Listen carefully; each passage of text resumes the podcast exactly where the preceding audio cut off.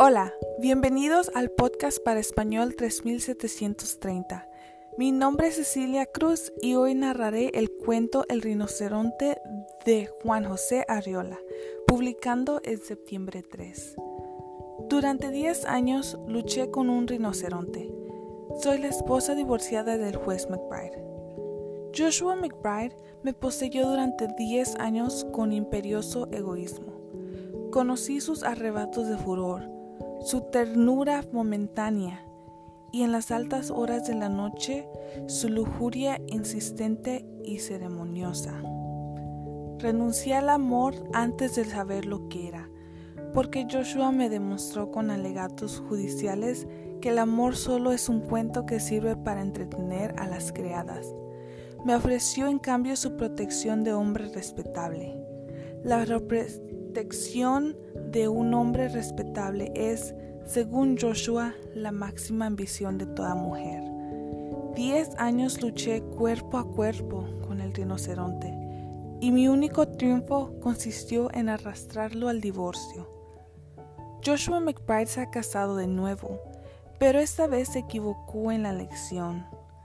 Buscando con otra Elinor, fue a dar con la horma de su zapato. Pamela es romántica y dulce, pero sabe el secreto que ayuda a vencer a los rinocerontes. Joshua McBride ataca de frente, pero no puede volverse con rapidez. Cuando alguien se coloca de pronto a su espalda, tiene que girar en redondo para volver a atacar. Pamela lo ha cogido de la cola y no lo suelta y lo zarandea. De tanto girar en redondo, el juez comienza a dar muestras de fatiga. Cede y se ablanda. Se ha vuelto más lento y opaco en sus furores. Sus predicas pierden veracidad, como en labios de un actor desconcentrado. Su cólera no sale ya a la superficie, es como un volcán subterráneo, con Pamela sentada encima, sonriente. Con Joshua yo naufragaba en el mar, Pamela flota como un barquito de papel en una palangana. Es hija de un pastor prudente y vegetariano que le enseñó la manera de lograr que los tigres se vuelvan también vegetarianos y prudentes. Hace poco vi a Joshua en la iglesia, oyendo devotamente los oficios dominicales. Está como enjuto y comprimido.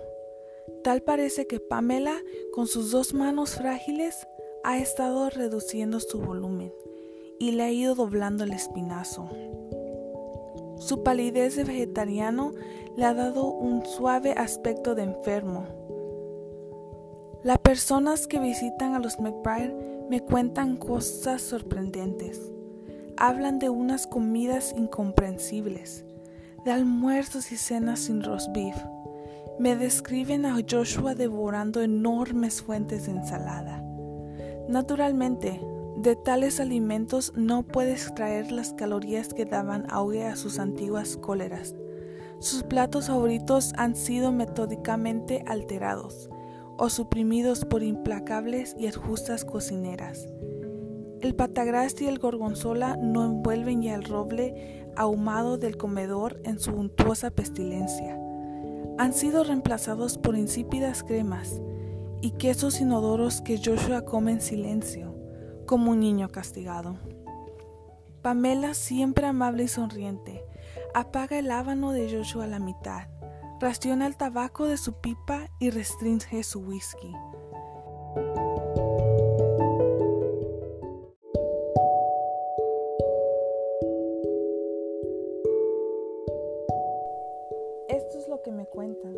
Me place imaginarlos a los dos solos, cenando en la mesa angosta y larga, bajo la luz fría de los candelabros, vigilado por la sabia Pamela. Joshua el glotón absorbe colérico sus livianos manjares, pero sobre todo, me gusta imaginar al rinoceronte en pantuflas, con el gran cuerpo informe bajo la bata, y amando en las altas horas de la noche tímido y persistente ante una puerta obstinada.